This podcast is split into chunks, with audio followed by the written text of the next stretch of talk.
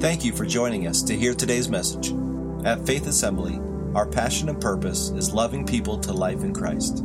To find out more information, visit our website, faithnewcumberland.com. All right, 1 Samuel 16, 7, this verse, and this message today is kind of birthed out of uh, a dream God gave me this, this week. He woke me up in the middle of the night, and I jotted some things down, so, and uh, just felt impressed to share, share some of these thoughts with us today to kind of really start off this year. You know, and uh, the, the theme that keeps coming to mind is like the spiritual cleansing. You know, this is a new year, and usually we're thinking about like how much weight I want to lose. You know, we all have those things and exercise. I can do this and that. But spiritually, what are what are those things that maybe be holding us back? Those things that if we continue to carry them into this year, we're going to end up where we were last year, you know? And God wants us to get beyond where we were. He wants us to move beyond the hang-ups, the hold-ups, the shake-ups from last year. And he wants us to press in, press through, press forward into this new year in victory. Amen. So maybe you came in and you felt down, you felt discouraged, you felt like, well, there's no hope for this year. But I'm praying that God would change us. He would change me. He would change all of us that say, you know what, God, God wants to do something new in my life. You know, that's my prayer. God, do something new in me. You know, I know there's things in my life that need to change and need to be reset and transformed. So, God, would you start with me? Would you do a new work in my life today? So, uh, this scripture, 1 Samuel 16, 7, I, am just a few different scriptures, but if your Bibles just kind of chase around with me. Uh, it says this The Lord does not look at the things people look at. People look at the outward appearance, but the Lord looks at the heart. Now, this is a story of choosing of King David, right? And, you know, he, he didn't quite look the part. You know, his brothers were taller and handsomer and stronger. And, you know, he was just this little kid, you know? And uh, uh, God said to, to, Samuel, you know, don't look at the out, don't be so consumed with what you see. You know, uh, we live in a society, a culture where we're consumed with what we see, right? How things look, how things taste, what how what the appearance is and the appeal, and what what's my Facebook post gonna do? How many likes do I get, and the interactions we have. There's so much about appearance today, right? And if we're not careful, we we're so consumed with our appearance that we forget about the most important things, the internal things. Jesus, when he was preaching and teaching, he talked about what? The heart, right? Whatever comes out of your heart, you know, it's just it's just rivers and all the, the important things of the heart in our lives. So the Bible says that the Lord doesn't look at what people look at, the way that we measure success and what, what we measure as, you know, what what is positive, but God says he looks at what is on the inside. And I'm going to uh, share a story uh, this morning from this uh, from Acts chapter eight. I've never preached from this text, but God kept bringing me back to this story, and uh, so a few things we want to draw out and uh, just end uh, this morning in a time of prayer. Acts chapter 8 is an interesting journey in the life of the church. It's the church is going through this transitional phase where the church, the Holy Spirit was poured out on the church and then great persecution came upon the church. And uh, today, you know, we always pray, God, keep us safe and keep us protected and keep us, you know, all these things. But, you know, the church expanded actually in times of persecution. As the heat of persecution climbed, the church expanded and the gospel went out forward. So that's where we're at here. We're, we're in this transitional phase of the, the early church is going out. They're actually doing what God has called them to do go and make disciples of all nations, not just Jerusalem, right? They had started there, but then he's like to Judea and Samaria and all the outermost parts of the world. So we see this beginning to take place because of persecution. And so we pick up here in verse 4, and I, I read here Acts chapter 8, starting with verse 4. Those who had been scattered preached the word wherever they went. I could just pause there and say, you know what? Sometimes those times where you think, what is happening, God? What what is your purpose in this, God? Maybe it's an it's a ministry opportunity for you. Maybe he has a scattering opportunity for you and he has a purpose for that. He's going to use it for his good, right? All things work together for the good to those who love him or are called according to his purpose. It says those who had been scattered preached the word wherever they went. Philip and this is uh, Philip. I believe uh, Jess preached on Philip and the Ethiopian eunuch last week. She did awesome. I listened to that message, and I loved how she just the illustration she started with and ended with. It was it was excellent last week. She did a great job. Philip went down to a city in Samaria and proclaimed the Messiah there. He's preaching the gospel, right? When the crowds heard, circle that or underline that. When the crowds heard Philip and saw the signs, under that word, saw the signs. When they heard Philip, when they saw the signs he performed, they all paid close attention to what he said. Okay? They all paid close attention to what he said. Now let's just this that's part of the gospel. That's part of, you know, signs and wonders following. But I'm reminded of that of scripture in 1 Samuel 16. God doesn't look at the outward appearance, God looks at the heart. Sometimes we're consumed with the outward appearance, the signs, the wonders, the miracles. They were hearing the gospel. They they heard with shrieks the impure spirits came out of many and many who were paralyzed or lame were healed. So there was great joy in that city. There was a revival taking place. Verse 9. Now, for some time, a man named Simon, turn your neighbor, say Simon. Simon. Not Simon says. This is Simon the sorcerer. All right, Gandalf the Grey, or Simon the sorcerer. Simon had practiced sorcery in the city and amazed all the people of Samaria. All right, this was an influential person. He boasted that he was someone great, and all the people, both high and low, gave him their attention and exclaimed, This man is rightly called the great power of Oz. Oz, Oz, Oz. No, he is the great power of God. That's what I thought of when I read. Uh, that happened to you when you read the Bible and things pop in your head, and that's how I connect things and remember things. They called him the great power of God. This is a great magician, great sorcerer. He was influential. They followed him because he had amazed them. Wow. For a long time with his sorcery. Do you know that you can be amazed if you're not careful by the things of this world, the people of this world, the, the entertainment, the culture of this world? It can be appealing, right? Wow, that person is really talented. Wow. If we're not careful, we can get sucked into that. We can get sucked into worshiping the Simons of this world instead of worshiping the God of this world. But when they believed Philip as he proclaimed the good news of the kingdom in the name of Jesus Christ, they were baptized, both men and women. Verse 13 Simon himself believed and was baptized. Simon the sorcerer, Simon the magician, Simon the great power of Oz, Oz, Oz, was saved and was baptized. He followed Philip everywhere, astonished by the great signs and miracles he saw. He was astonished. He, there was something captivating. Wow, Philip's going around. He's preaching. He's casting out devils. He's healing. Wow, he was astonished by this.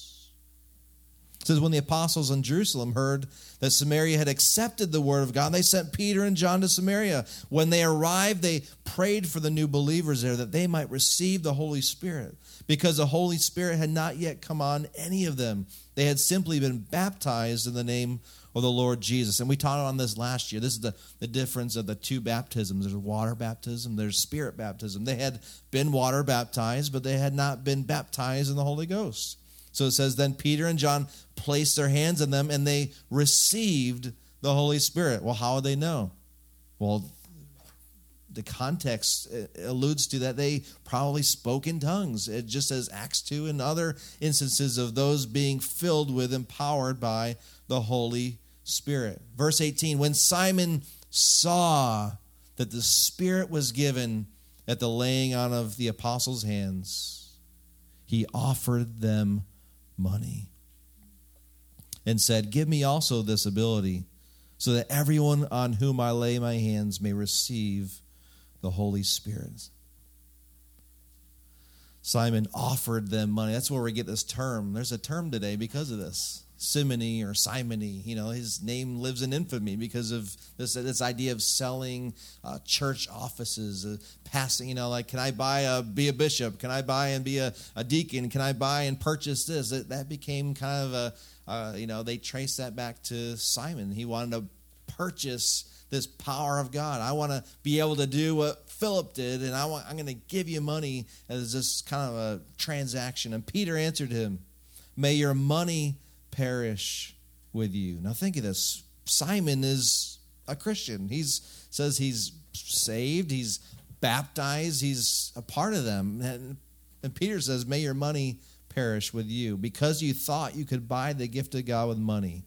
You have no part or share in this ministry because your heart is not right before God.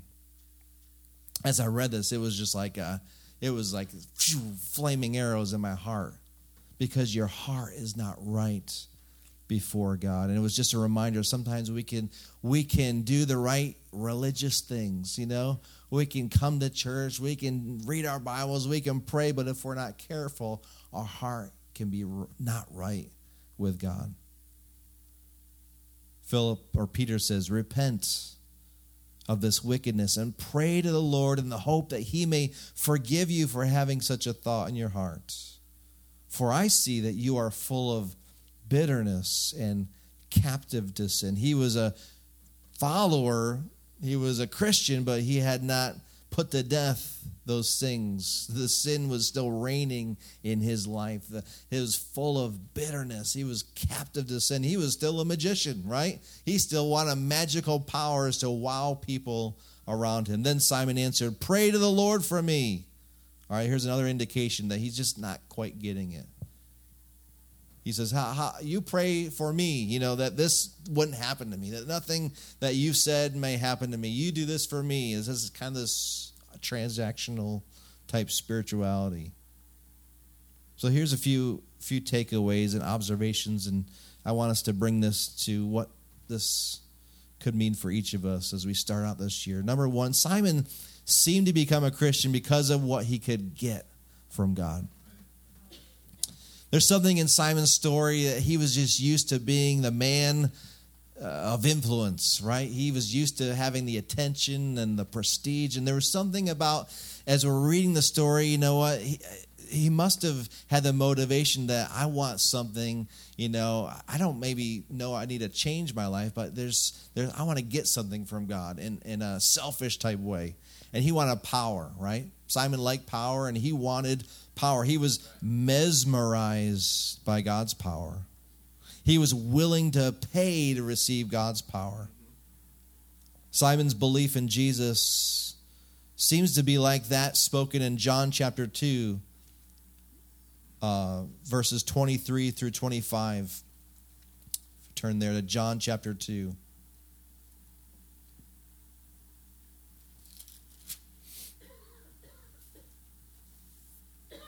Says this Now, while he, being Jesus, was in Jerusalem at the Passover feast, many people saw the miraculous signs he was doing and believed in his name.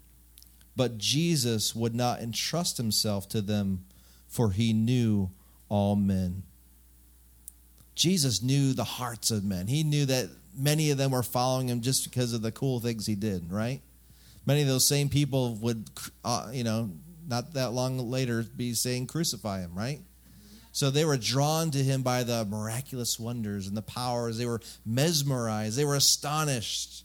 They weren't astonished that he was the Messiah, that he was the King, he was the Lord. They just wanted what he had. You know, there's something he can do for me. As a pastor, sometimes I, I encounter people that, you know, their intent to follow God is what they can get from him. And when things don't go right in their life, they're like, well, I guess God's not, this isn't a right, a good transaction, right? You know, I got sick, or this happened to my family, or I lost my job, and, you know, I'm, I'm serving Jesus. I'm a Christian. Why is this happening? Well, sometimes that's just life, right? We live in this fallen world where bad things happen. But if our motivation is only to serve God, to get what we want from him, then our heart, we need to have a heart check. today. So the question for my for me and for all of us is why am I following Jesus? Why have I decided? Why am I a Christian? Why am I serving him? What's my motivation? Maybe it began in a good way. You know, I, I recognize my need for a Savior. I recognize the forgiveness that I needed. Maybe it's morphed into something not so good. And today, God would change that in all of us. God, help me to, to want to get closer to you for the right reasons. Help me to draw closer to you for, for the, the reasons that you want me to. Not to get something from you, but to get closer to you and draw closer in relationship with you. The second thing I see from this is although Simon was, quote unquote, a Christian, his heart was not right before God. It was full of bitterness, the scripture says. It was captive to sin. Whether he didn't fully surrender to the Lord, I don't know. The story doesn't really give us too many details. It just says, you know, he's kind of mesmerized. He was astonished. He, you know, yeah, I'll get baptized. Yeah, I'll do that. And here, here's some money. Can I, you know, do what you're doing? And there was something in his heart that wasn't surrendered to the Lord. It's so important that we surrender fully to God. You know, that's why the Bible talks about confession and repentance. Some people want to say, well, you just pray and just ask God and He'll forgive you. And well, there's this idea, the biblical idea of confession and repentance. And not just say, okay, God, you know, forgive me, but it's, God, I, you know, I turn away from that. You know, I confess that, I repent from that, I turn away from that sin, and I turn towards you. Genesis 4 7, it says this If you do not do what is right, Sin is crouching at your door. It desires to have you, but you must rule over it. None of us are immune from that. There's, there's temptation, there's desires that we need to be on the offensive and not in the passive, you know, just like, oh, whatever happens, happens. No, we need to be on the offensive. You know, I'm not going to let Satan destroy my family. I'm not going to let Satan destroy my marriage. I'm not going to let Satan destroy this church or whatever you know is going on. I'm not going to let this Satan destroy this relationship I have with my kids or my friends or my my coworkers. Sin is crouching, it's waiting, it wants to rule over you, but we must not allow that to happen. Simon, his heart was not fully surrendered to the Lord. So when something came up, man, he just he just lunged at it. Let me let me buy that. Let me purchase that. First Peter five says, "Be alert and of sober mind. Your enemy, the devil, prowls around like a roaring lion, looking for someone to devour." He's looking for the weakest link, right? Like that. That you know, watch those those uh, videos of the animals. You know, they're they're going after that that little calf that they got like one missing leg. Like, ah, you know, he can't run that fast. You know, that lion's going to pounce on him and devour him. You know, if you're not alert, if you're not of sober mind, if you're not intent with what you want, what you're doing for the Lord, that the lion's going to come, and if you're not careful, he can come and devour your life. So Peter says, you know what? Your heart is wicked. Your heart is evil. You need to repent. You need to pray that God would have mercy. So the question, what's in my heart? What's in our hearts today? And the third thing is that Simon's sin negatively influenced generations to come. Now we we we don't get this from from the scripture because the scripture just gives us a little window of Simon's life. But if you read church history and the church fathers, his legacy lasted for centuries. And um, Simon the sorcerer referred to eventually as Simon Magus or Simon, you know, the magician. And uh, Justin Martyr, sorry, my voice seems to be going. Justin Martyr, who lived in the uh, second century, he, he was a Samaritan where this story took place. And he said this He says, Nearly all of his countrymen revered Simon as the highest God. Irenaeus, who lived also in the second century, speaks of um, Simon Magus as, as the father of Gnosticism, which was a heretical group believing that there's other ways and there's you know way to salvation and you know higher powers and all this kind of nonsense. The second century acts of peter as descriptions of how simon magus corrupted christians living in rome by his teachings. He was leading them astray leading them away from the gospel. His followers eventually became known as the simonians. I had no idea. I was until i was researching this a little bit more there was a group called the Simonians, all right? That they eventually developed this teaching that that Simon um, let's see here, I have to read it because it's it's pretty bizarre. Simon was the first god, and he developed he produced um, Helena, who was used to be a prostitute. She was the first thought. So Simon was the first god, and he produced the first thought, and on and on. This kind of this bizarre blend of teachings, and these are the Simonians. They trace back to Simon Magus, Simon the magician, Simon the sorcerer, Simon the one who says, "You know, Philip, I'll I'll follow this, but I want something from this." His sinful heart not only led him astray, but it led countless others away as well. Be alert, be of sober mind. Your enemy, the devil, prowls around like a roaring lion looking for someone to devour. If you do not do what is right, sin is crouching at your door, desires to have you, but you must rule over. And you say, Well, Pastor, why are you preaching this today? Happy New Year to you, Pastor. Maybe you need to get away more often. Well, earlier this week, as I said, I was I was woken up in the middle of the night with this on my heart. And uh, so I share this with you. Like I said, this this is a message to me, and I pray it's for all of us. But he showed me a picture, and that's why I have this picture of the picket fence up here. He showed me this picture of this beautiful white picket fence. You know, this used to be a status, you know, you know, the white picket fence. You know, if you had a house with a white picket fence, it was kind of a social symbol, like you had arrived, you know. You just you just had arrived in life, and so God would sh- show me this picture of this beautiful white picket fence, and I was like, man, that is that is awesome. You know, that's just beautiful. We have a dog, and we think someday we'd love to have a fence. You know, r- let Rosie run around, and that'd be so cool. But then God showed me the other side of the fence because the public we only see you drive by, you walk by, you only see one part. You see that nice, beautiful, white, clean part, and on the other part was it wasn't so white anymore and uh, it was dirty.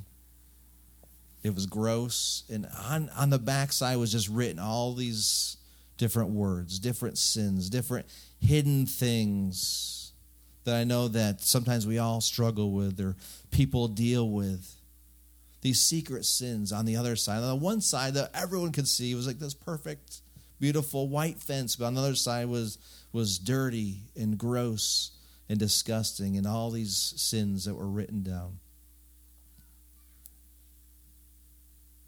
Sins that no one else may even know about, but only God knows about. The Lord said to me that now is a time to stop playing games with God and with those around us.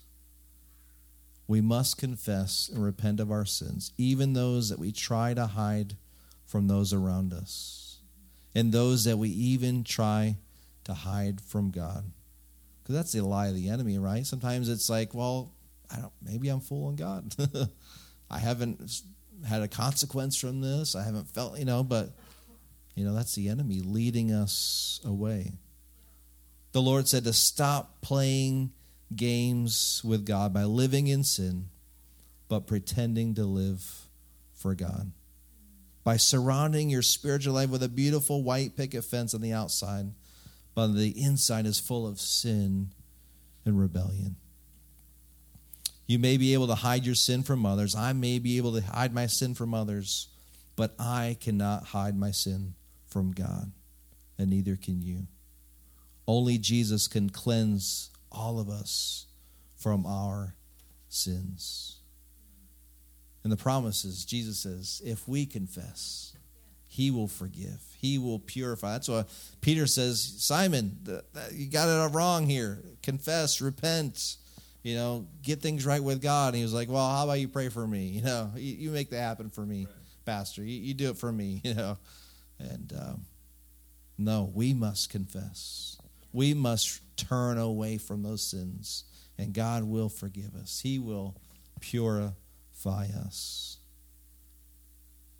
I can't think of a better way to start off the year with a new, just like hit that easy button, the reset button in our hearts, in our lives, in our spiritual lives. It's a spiritual cleansing. You know, we go through we go through wacky diets, you know, that are hard, right? We go through weird habits that we form in the beginning of the year. I'm going to exercise. I'm going to do this. I'm going to do a gym membership, and you know, we make hard choices. Sometimes our spiritual lives, or we get wimpy, like, well, I don't want to, you know, work hard for God. You know, well, today is like a this is a this is a start the new year off right you know? We're gonna we're gonna take steps. We're gonna take bold steps. We're gonna be honest. That's probably the hardest step be honest. You know there's things in my life i need to change. I need to you know yesterday having conversations with krista you know like she was reminding me of things that you know i need to i need to do better. And i said i'm, I'm sorry would you forgive me? You know the selfishness in me was coming out you know? So there's things that we all need to change. There's all things that we all need to say god would you forgive me? Cleanse me? Start me off this new year on the right way. And my prayer is that when we leave we're not we don't leave condemned because that's not god.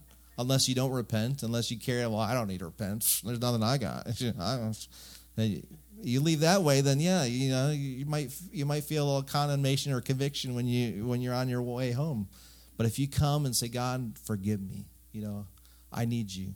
Heal me, restore me. God will forgive you. He will cleanse you. He will purify you from all unrighteousness. He will make your white picket fence white on both sides, you know, just as thorough cleansing. And I, I just think that's a, a beautiful picture of what God wants to do in our hearts. Would you stand? Let's just uh, just go before the Lord today and make this a, a time where we all together say, God, would you heal me? Would you restore me? Would you make make my life with you fresh and new today, Jesus?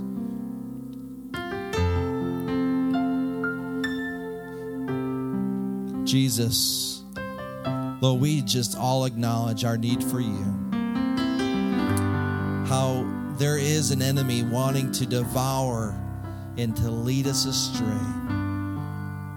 And how easy it is sometimes to put up a false image of who we are.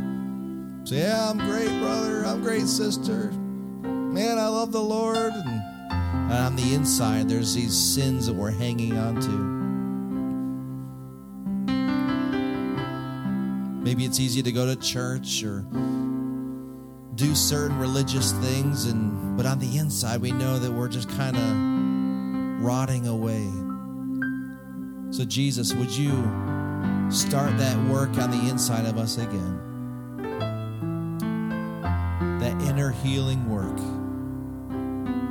Right now lord just we confess and we repent. Just take a moment in your heart and just confess, repent things that you know you're struggling. You don't have to do it out loud. Just do it in your in your hearts. Things that you you want to confess to the Lord. Things that you want to repent of to the Lord.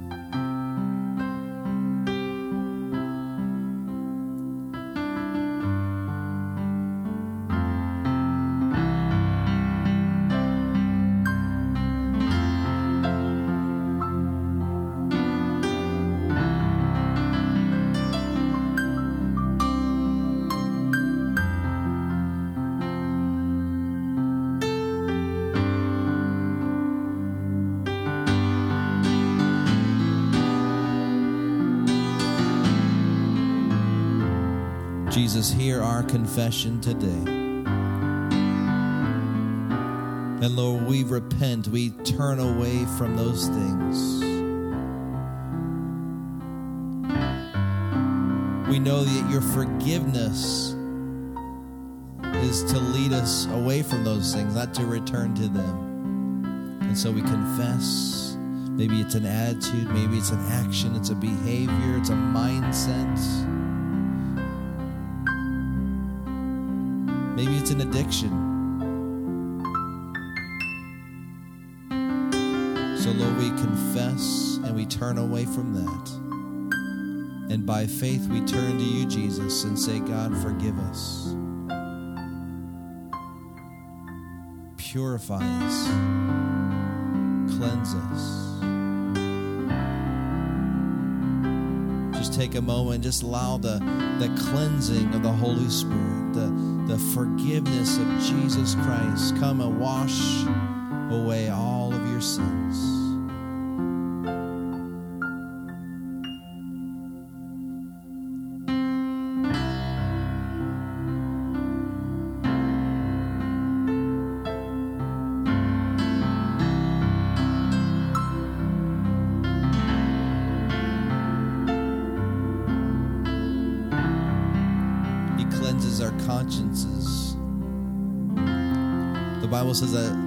Double minded man or person is unstable in all their ways. You don't want to live a life of this two sided coin of I'm one way on the one side and who I'm, you know, we want to live a life of integrity, of character, who we are in church is the same as who we are at home. Who we are on the job is the same as who we are in church. We want to live a life of character and integrity. So, Jesus, thank you for forgiving us, cleansing us. Start us off this year with a fresh start. A fresh commitment, a new dedication to you. The old has gone, the new has come.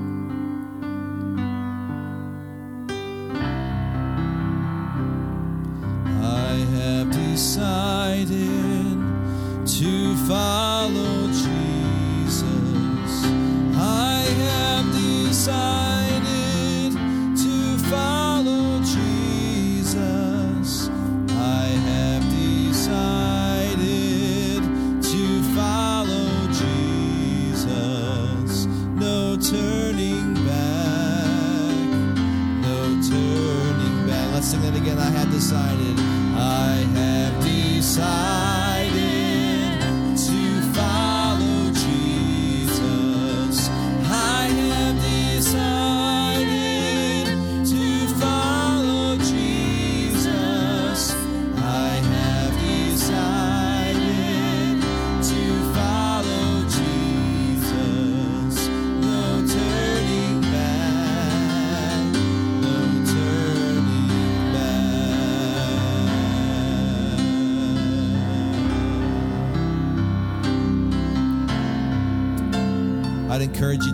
tell someone, tell someone that what you prayed about, what you're wanting God to do in your life, be honest with someone. Maybe it's a spouse, it's a friend, it's someone that you trust, and allow them to also speak in your life, encourage you on your walk with the Lord.